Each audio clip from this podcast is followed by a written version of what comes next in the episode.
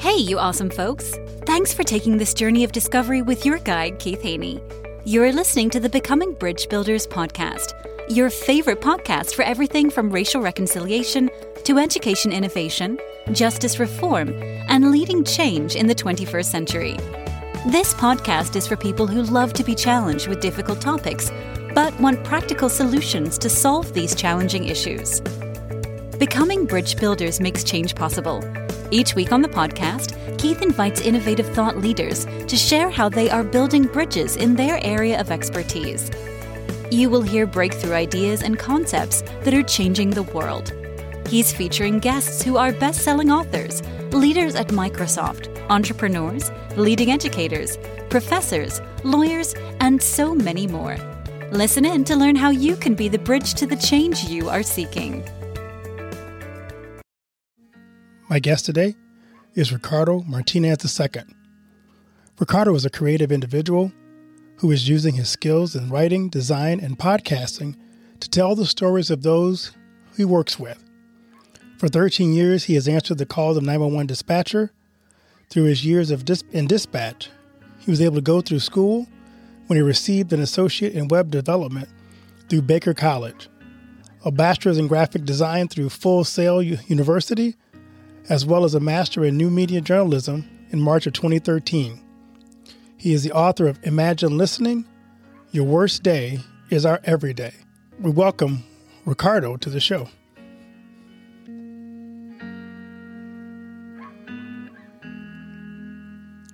Well, it's so good to welcome Ricardo to the show. How you doing today, Ricardo?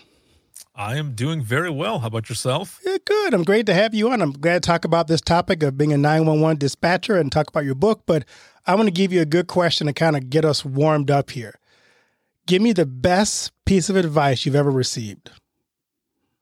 So I would say that the the best piece of advice I ever received was from my my grandmother, my mom's mom. Uh, I remember, you know, just growing up, her telling me, "You're gonna do. I feel like you're gonna do good things, and I just want you to know that, you know, if you really believe in something and uh, you know what you're doing, don't stop until you until you make it happen." Of course, all of that was in Spanish when, oh. she, when she said it to me originally, but that that's one of the things that I, I remember the most. My grandmother was a, a great storyteller, and I kind of feel like that's where I got that from was from my grandmother. I love that because storytelling is so important, especially in our society and culture, because oftentimes our stories get lost today. And to be able to have people tell those stories and tell other people's stories is great. So that's kind of what the podcast is really about. It's kind of me getting a chance to hear stories from people like yourself to share with the audience to bless them and their journeys. Perfect. I love it. I, I, and I, I love sharing stories. So I'm I'm honored to be here. Thank you so much. This well, good. Awesome. I also like to ask my guests, you know, we don't always get a chance to stop and think about the people in our lives who have impacted us. Who are some people in your life you can stop and think, maybe get a shout out to, who you just want to say, you know, I just want you to know how important and how valuable you were in my development. Well, first and foremost, you know, my, my grandmother, as I as I mentioned, you know, she God rest her soul. She she passed away back in uh, 2007, and actually, in a few days, it'll be the anniversary of when she passed away. But uh, you know, with her, my parents, very hardworking, and uh, of course, a, a lot of the other you know dispatchers that I worked with from the beginning of my journey all the way up to to present time. These are folks that have really been uh, an inspiration to me, and uh, just just the way they they did a lot of their things you know just the work ethic just working hard being passionate about what they do and really loving it. All of that really pushed me to do a lot of what i do today for a living. That's great. I love that. I would love to ask you have you as a guest because i love hearing not just your story but just kind of your journey. Tell us your journey and tell us the lessons you learned along the way. So if we're you know kind of talking about you know dispatch if, if we're, we're starting there really with that journey i can start with this and that that in the beginning of that back in 2001 that far back uh 2001 you know i was really at a kind of a crossroads in my life. You know there was a lot of different things that were going on and i wasn't sure where i was going to end up. And i was I was having a, a, lot of issues. I was basically at my rock bottom, I would say. And I'm a firm believer that when you're at your rock bottom, you can only claw your way back up. And uh, you really find out what you're made of. You find out who you are. And uh, back then, I remember going to visit one of my cousins because I decided I can't, I can't really live like this anymore. I, I, I need a fresh start, or at least I need a break to try to figure out things, try to start that journey of climbing my way back up to the top. And I visited my cousin and I told him I'm going to leave to Florida and I'm I'm going to visit my mom, my grandmother and my younger sisters and just see what I can do. Now, when I left, I had also told other friends they had they they didn't know uh really that I was going to be leaving they didn't believe it rather is is what it was. They didn't believe that i was leaving. And i said no i'm i am going to leave. When i left i didn't even tell my dad. And the reason for that was because he and i during that time i was i was living with him and my younger brother. We were basically at each other's throats. I mean we were just we weren't getting along. And i needed to get out of that situation as well. And i ended up going to pick up my brother. On my way to pick up my brother because he was he decided he was going to come with me. I turned on the radio and there was this song that came on that made me feel as though what I was doing at that moment was the right thing to do. Now there's a there's a band called POD and they have a song that's called Alive. And when that song played on when I turned the radio on and that song came on, it was right at the beginning I knew something good was going to happen. I didn't know what or to what extent, but I felt like something good was going to happen. And I went and picked up my my brother and we took off on a magical road trip that I will never forget. It was it was amazing. There was so much that was going on during that time and we end up getting to my mom's house and I end up being there for about a about a month like I I'd only planned on staying for a couple of weeks.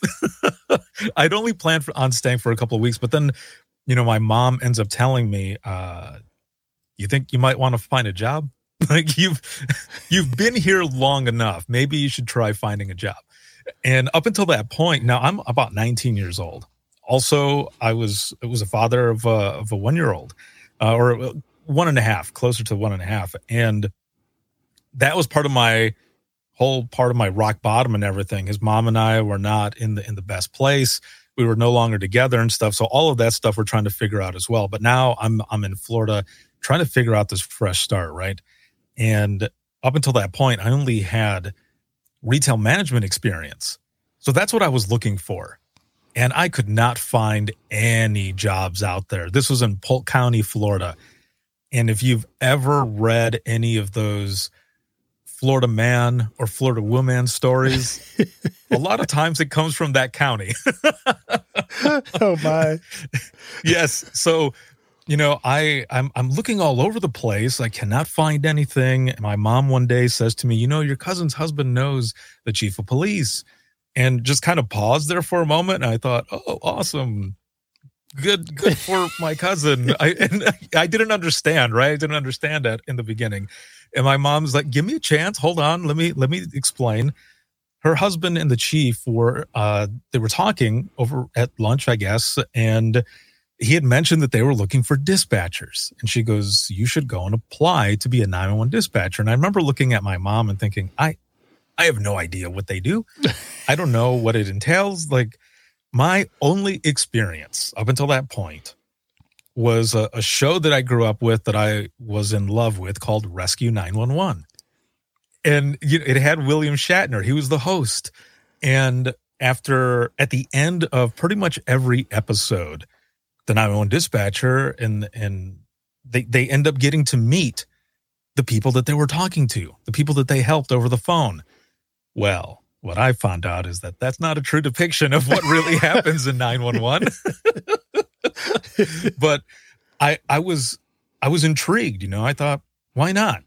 Let's see what happens. So I ended up calling in, you know, I get a uh, an interview, going for the interview, but then I don't hear anything for about 2 months.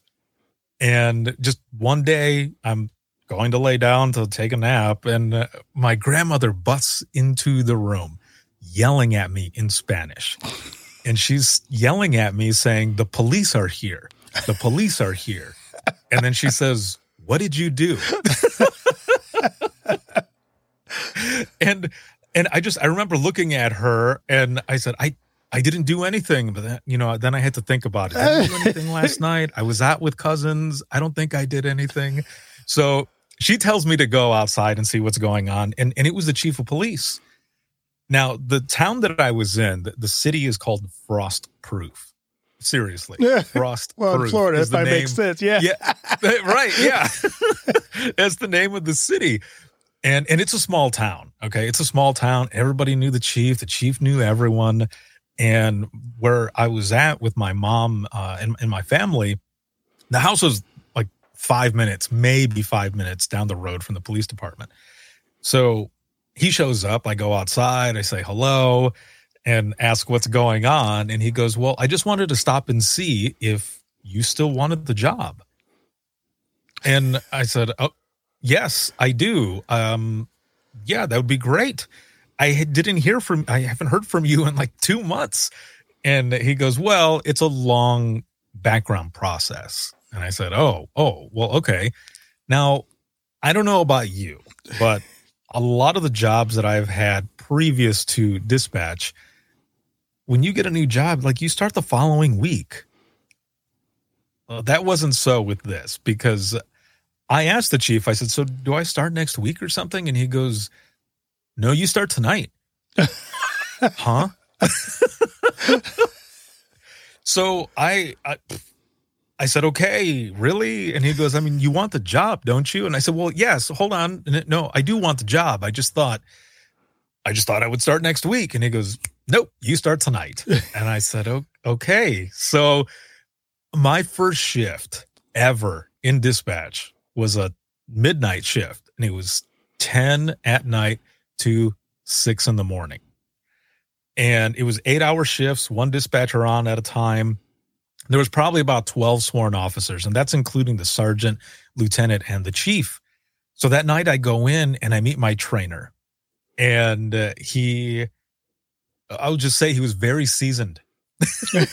he had he had done the job for a while. He was he was a veteran dispatcher, and he's showing me everything. Okay, and I'm just I'm in awe of what I'm seeing because this is this is the first time I've been on the other side or even in a police department really for for anything like that and 911 rings and he takes the call now for me it was almost as if i was watching something on national geographic or shark week or something like that's how into it i was watching him take that call and when he was done i i remember going great job. I think I even applauded him a little bit and he just kind of looked at me and he goes, Well, you're next.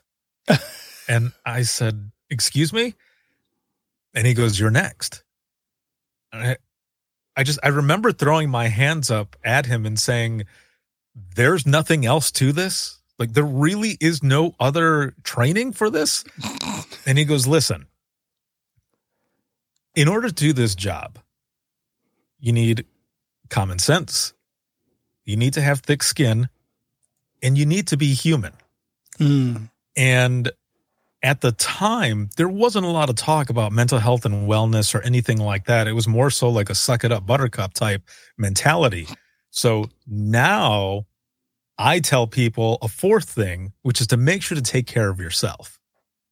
But that's how it was for me in the beginning of this dispatch journey. That first night was taking my first call and I'm sweating, just sitting there waiting, you know, I'm just freaking out, waiting for this call to come in because it's 911. You don't know what's going to happen. You don't know what is going on in the world, in the area, who is going to call, what exactly it's going to be. And I'm I'm just sitting there, just sweat going down my back, you know? and and then finally the phone does ring and it's my turn and I answer the phone. And luckily, it was a butt dial. Oh.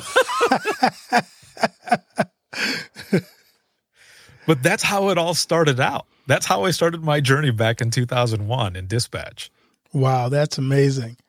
So I'm sure that you've had some some interesting 911 calls. Which one of the, over 13 years really sticks in your mind the most? So there are at least three of them. Three of them. But the first one that I will give, which is very close to my heart and significant as well to my family. So, as I mentioned, we're coming up actually, which is interesting that we're so close to it. We're coming up to this anniversary. And back in 2007, I was working in dispatch and my grandmother was living with my aunt, who also lived in the county that I was working in. And it was also the county that I grew up uh, in because I, I spent my time in Frostproof for about almost four years dispatching. Then I moved back home to Southwest Michigan and started working for a dispatch center, a central dispatch where there's more than one person working at a time. There's about three to four of us. Call volume is way higher, types of calls, even more craziness, just a lot of it that's going on. And my grandmother's now living with my aunt, and she was in hospice care. So we knew she was getting close to passing. All of my family from Florida is already in Michigan, and they are at my my aunt's house where my grandmother is. And I was sitting on backup phones and backup radios at the time, and this was in the middle of the night. And it was already decided that if my grandmother passed away while I was working, that I would be able to leave and go be with my family. So again, it's middle of the night, it's about three or three thirty in the morning, and you know, I'm getting these text messages from my sisters saying, you know, her breaths are becoming further and further apart. And I'm sitting there, there's not really much going on. And my partner, who's on main phones, ends up getting up and she says, Ricardo, I'm going to go to the break room really quick. Is, is that okay? And I said, sure. There's nothing going on anyway and that is almost like tempting fate like you're you're throwing it out there in the universe for something to happen right so right. i say that you know and she goes to the break room and as soon as the door shuts the phone rings and i'm getting goosebumps right now the same way i did wow when that call came in with the phone system that we had back then, it was an older phone system. So if you waited maybe like half a ring, the information would pop up on the screen. Now, I never hesitate to pick up the phone I never waited that half a ring or anything. But for whatever reason, this call, as soon as the phone rang, it felt different. That the hair in the back of my neck was standing up and I waited that half ring to see the information on the screen. And when it popped up, it was my mom's cell phone number. Wow. And immediately, all I could think was, what are the odds that I'm the one taking this call? I pick up the phone and uh, I say, you know, Allegan 911, where's your emergency? And I hear my cousin's voice and she says, Richie? And I said, Yeah. And she goes, Grandma just died. And I, you know, I had to go through the motions. And as soon as I got off the phone, I looked over at my supervisor, who's also actually a childhood friend of mine. We went to school together, we grew wow. up together. And years later, we end up working together, and she ends up being my supervisor. So she says, you know, go go ahead and go. And I left and I went and picked up my brother and then we went back to my aunt's house to be there with my family. And years later I was talking to a friend and I told him that story and he goes, "What a blessing."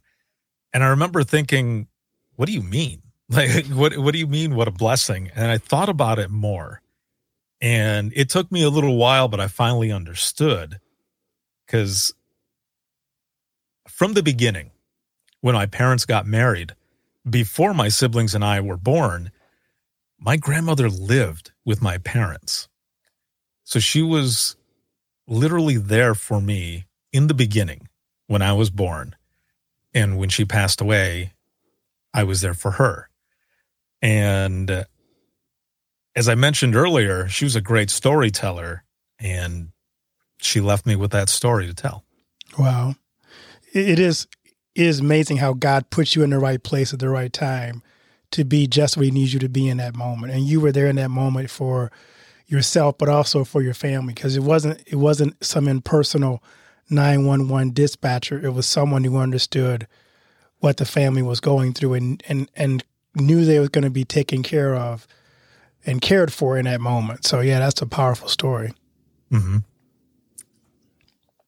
Thank you. Yeah, it's I, I will always have it. And when I go around to different conferences or when I'm teaching other dispatchers or whatever, that's one of the stories that I always share because you never know what's going to happen in 911. But I'm a firm believer that there are some phone calls that are meant for us because we might have some sort of life experience, something in our past that allows us to be able to talk to others in a better way than others could. Not that they wouldn't do a good job. I know they would do a great job, but I have the same experience that this person is calling about that allows me to talk to them in a different way than others would be able to.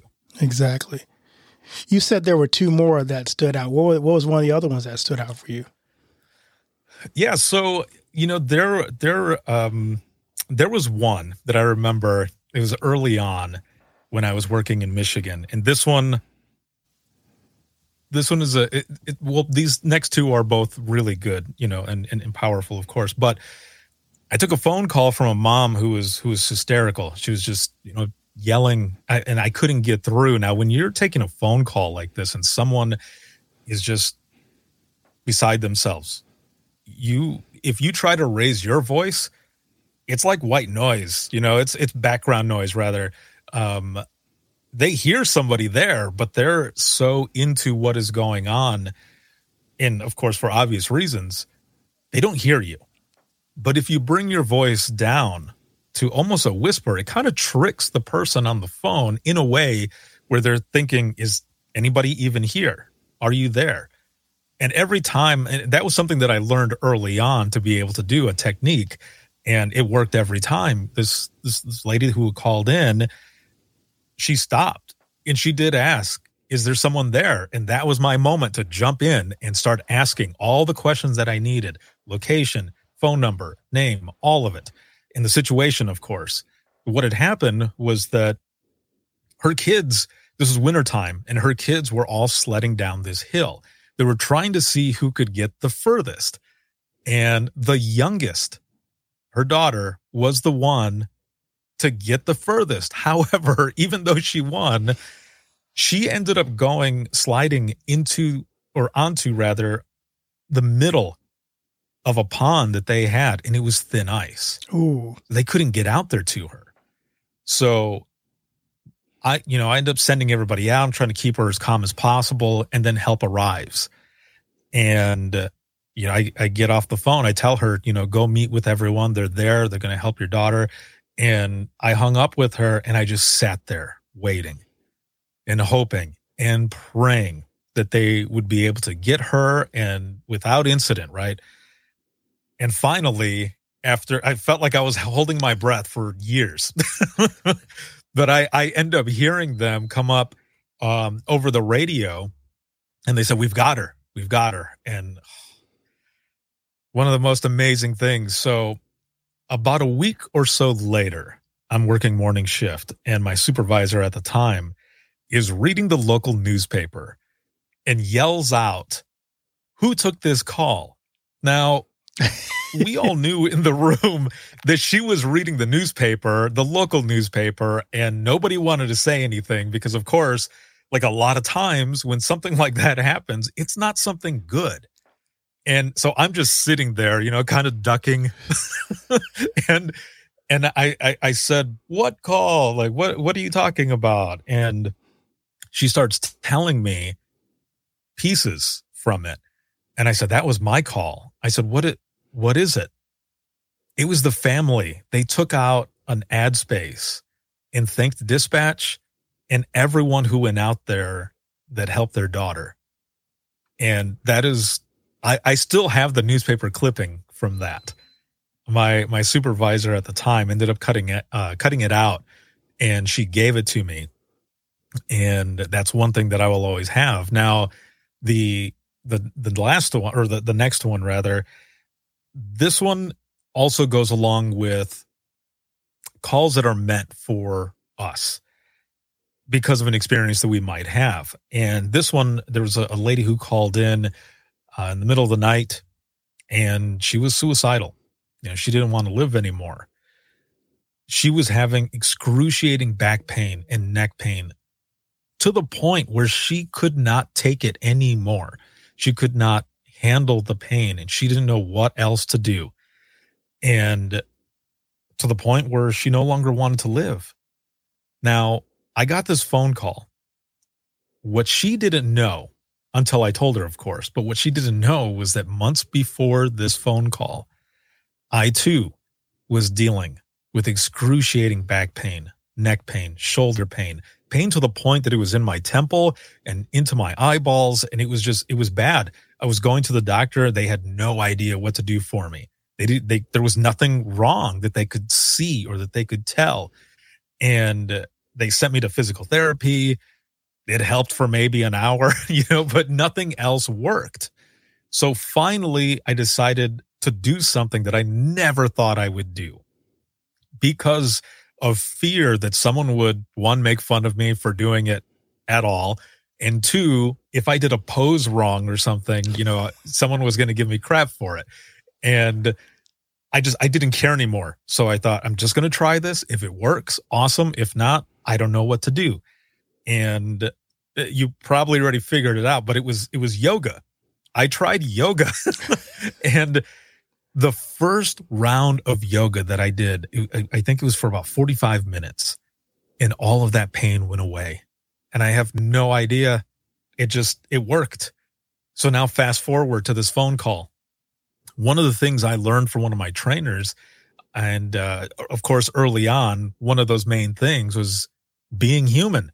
And when you're on a phone call with someone who wants to do something like this and you're talking to them and help is already on the way, you want to try your best to keep their mind off of what it was.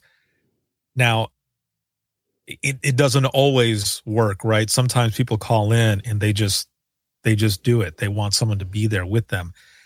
This person, however, that I was talking to wanted to talk to somebody. So I got all the information got help going out there. They were still a little ways away. And I continued this conversation with this person and I told her I had been dealing with the same thing. You know, I, it was it was my turn to to be human. And I started telling her what I was going through. And she asked me what I did for it. How did I find pain relief? And I told her yoga. And we talked about it enough that help got there. And at the end, she said thank you. And she not only said thank you, but she also said she no longer wanted to commit suicide because now there was another pathway. There was there was another solution. There was an, something else that she could try.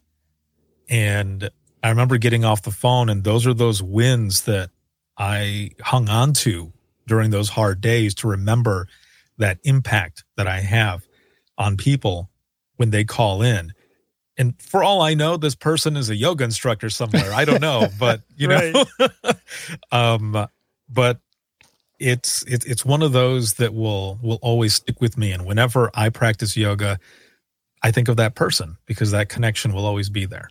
That's powerful. You wrote a book, Imagine Listening yes. Your Worst Day as Our Everyday. So tell us about your book. So Imagine Listening is is all of all of everything that I do stems from my own struggles and dispatch, and it it it had to do with those calls. You know, as I said in the beginning, there's a stigma, and in some places there is that stigma where if you're asking for help, you're weak. And I finally, again, didn't care anymore what people were thinking because I knew I needed help, and it was therapeutic for me to talk about it. It was therapeutic for me to write about it. And in 2016, I founded this movement called the I am 911 movement. It was hashtag I am 911. And what this movement was about originally started to raise awareness for reclassification of 911 dispatchers because through the Office of Management and Budget, emergency dispatchers are part of the clerical class or not part of the protective class with police, fire, and EMS. So there was this reclassification that was trying to be done. Organizations were trying to fight for it, and it actually just restarted yesterday. And I was trying to raise awareness, trying to help raise awareness by sharing stories. So the first story I shared was one of my own.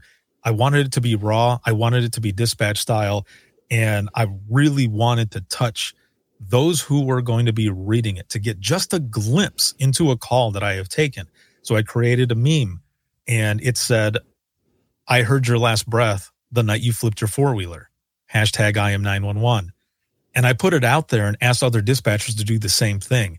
And it exploded. There was dispatchers from all over the world who were sharing I am 911 stories. But in the UK, they were sharing as I am 999. In Australia, I am 000.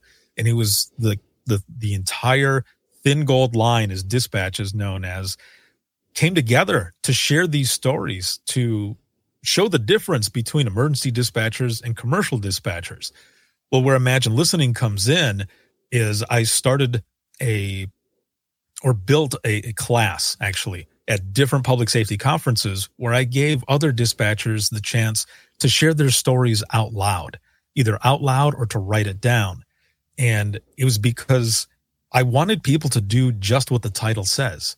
I want people to imagine listening a call just like this to come in, but also to show how it sticks with us. So that's where the book comes in. They're all stories that were submitted for the movement. It's book one in a series of books that are going to be coming out. And if for those who have it, if you have it, or if you end up purchasing the book, pages 7 and 39 are my personal I am 911 stories. But that's where the book comes from. It highlights all of these stories that were submitted. And again, it's just, it's book one in a series of books that are going to be coming out highlighting those stories. So you mentioned there was a, declassification starting. So tell us how that ended up. You said they were they were just starting to to reassess that. So tell us how that turned out. So 2016 uh, came and all of this awareness was now going out. Like it exploded to the point where news media outlets were were sharing stuff about the movement and how it was connected to reclassification. And the only thing is though is that the OMB what they look for is more so hard data versus the emotional side, which I understand. But that piece is a big piece that goes into it as well for people to understand that we're not just answering the phone, we're not just drones. We might be calm, cool, and collected. However, in the back of our minds, we're freaking out with the caller too, because we're empaths. We're putting ourselves in their shoes to be able to understand, to be able to build that trust and and, and have those questions answered to get them help as fast as possible, but, but also that information for the field responders that are heading out there. So all of this is going on, but they ultimately denied it. they ended up not doing it after all. And it's every 10 years, I believe, close to that, where maybe it's eight, something, something to that effect. It's, it's either eight or 10 that they start, they do the reclassification again. And yesterday, uh, Congresswoman Norma Torres actually started it again. It's called the 911 SAVES Act, and it's simply to reclassify 911 dispatchers as first responders. But there's a lot of state uh, states rather that have done it at the state level. They've reclassified, but what we're looking for is through the the federal level uh, for that. But that's how it went down in 2016. They ended up denying it. The stories have continued. What started as reclassification, a way to uh, raise awareness, quickly turned into peer support because what we found out was that a lot of the 911 dispatchers and call takers that were taking these calls and sharing these stories, they felt alone. But through all of this, they no longer feel as though they're alone and we're all connected together in this whole storyline that we have. For those who are unclear, why is the classification so important for 911 dispatchers? So the reclassification is is important mostly as of right now. It's for that recognition. A lot of times people look at 911 dispatch and they think, well, you don't really deal with a lot. You're not out there seeing certain things, you know, you're not you're not you're not doing this, but let me tell you, hearing it is just as taxing because when we're taking these phone calls when they come in, I'm hearing everything that is going on and I'm making this mental picture, like putting this puzzle together in my head. And a lot of times, some of those things are worse than what is actually going on out there. But that stuff sticks with us. We are impacted just as much as those seeing it because we're hearing it. But the other thing is, though, for us, we don't always get closure. We don't always know what happens. And that sticks with us unless somehow we see it in the news the following day. But a lot of times, we don't know. But with that, not just the recognition, there's also different benefits that end up coming from that. So, you know, law enforcement, all those in the protective class, you know, retirement years, so many different things, budgets for mental health and wellness, you know, training or just just other things to that effect. Dispatch doesn't get that right now. So, eventually, once that ends up going through, hopefully, once the reclassification happens, eventually other benefits will come from that as well. But to start off, it's that recognition that dispatch is also part of those that protective class because we see as our, ourselves as first responders. I mean, everything starts with us. The phone call starts with us and ends with us. I mean, we're there throughout it, but it sticks with us far beyond that call because it's stuff that we've listened to. But now with more technology, now some dispatch centers are actually seeing it as well because now you not only have text to 911 that also includes pictures, but you have video to 911 that is coming as well, where we have to prepare even more so for that mental health of those who are answering those calls.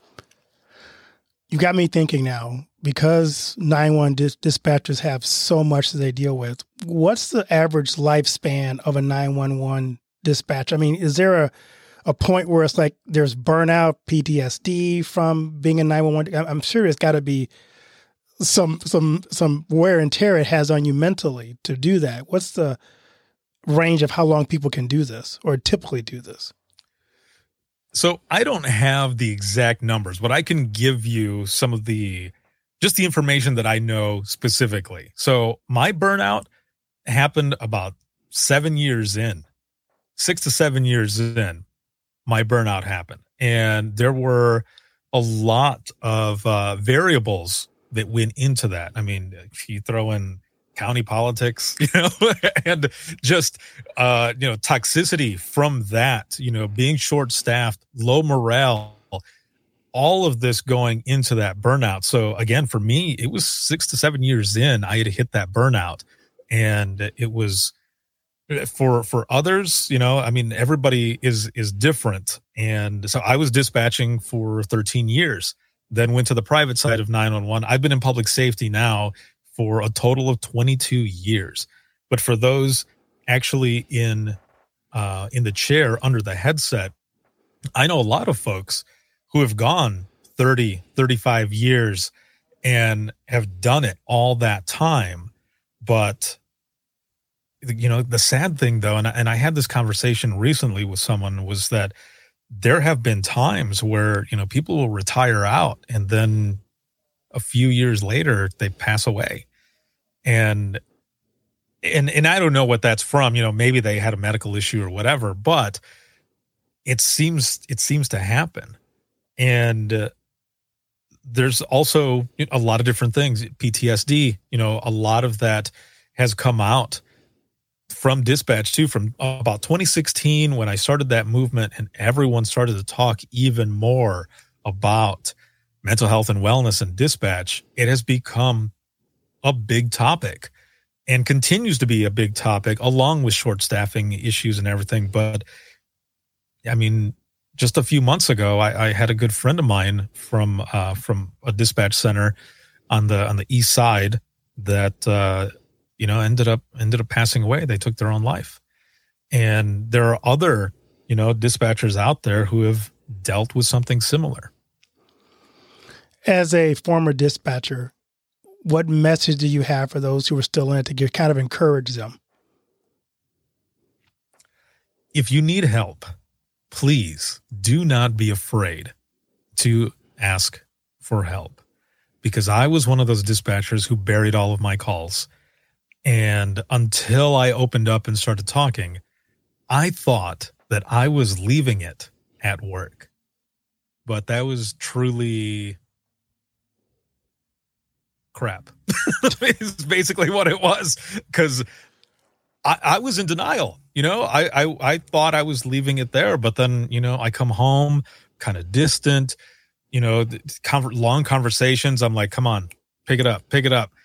But it was because I couldn't turn it off, and I I, I needed to figure out a way for myself to, to really to heal myself. And for me, what it was was telling stories, my stories, sharing that. And and and then others started talking about it as well. So please don't ever feel like you are weak for asking for help or wanting to share a story because it actually takes a lot more courage to open up and really be vulnerable and put yourself out there.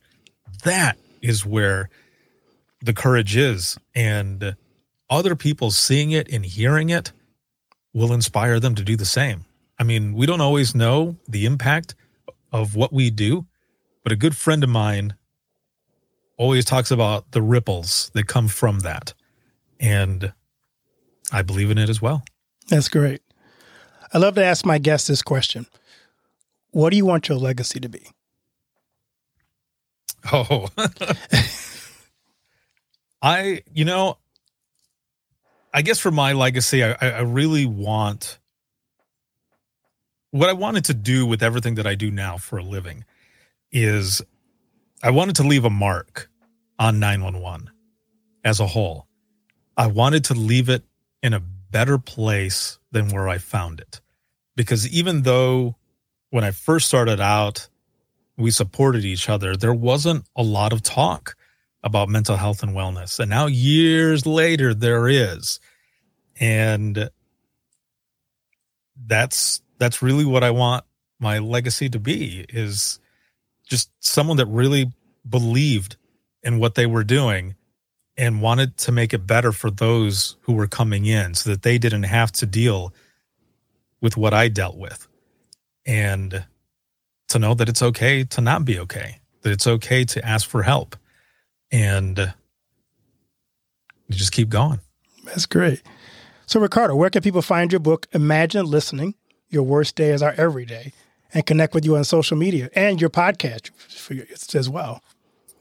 No, of course. So, for Imagine Listening for the book, you can find it on on Amazon or any retailer that you buy your books from or your ebooks.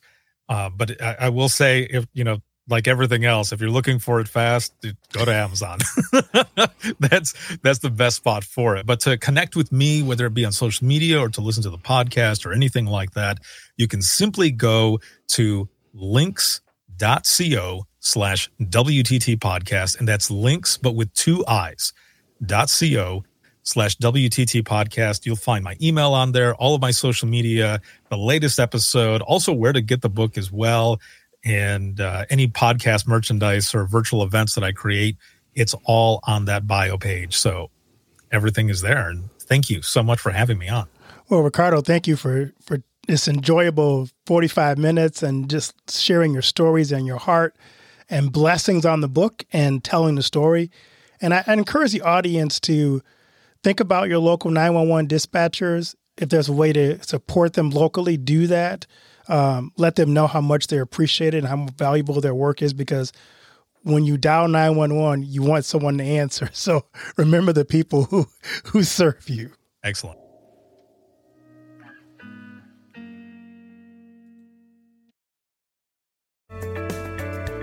Thanks for listening to Becoming Bridge Builder. If you enjoyed this episode and want to help support the podcast, please subscribe and share it with others, post about it on social media, or leave a rating and review. To catch all the latest from me, you can follow me on Instagram at bkeithhaney and on Gettr and Twitter at RevHeadpin or on his website at alightbreaksthrough.org. Thanks again and tune in next time.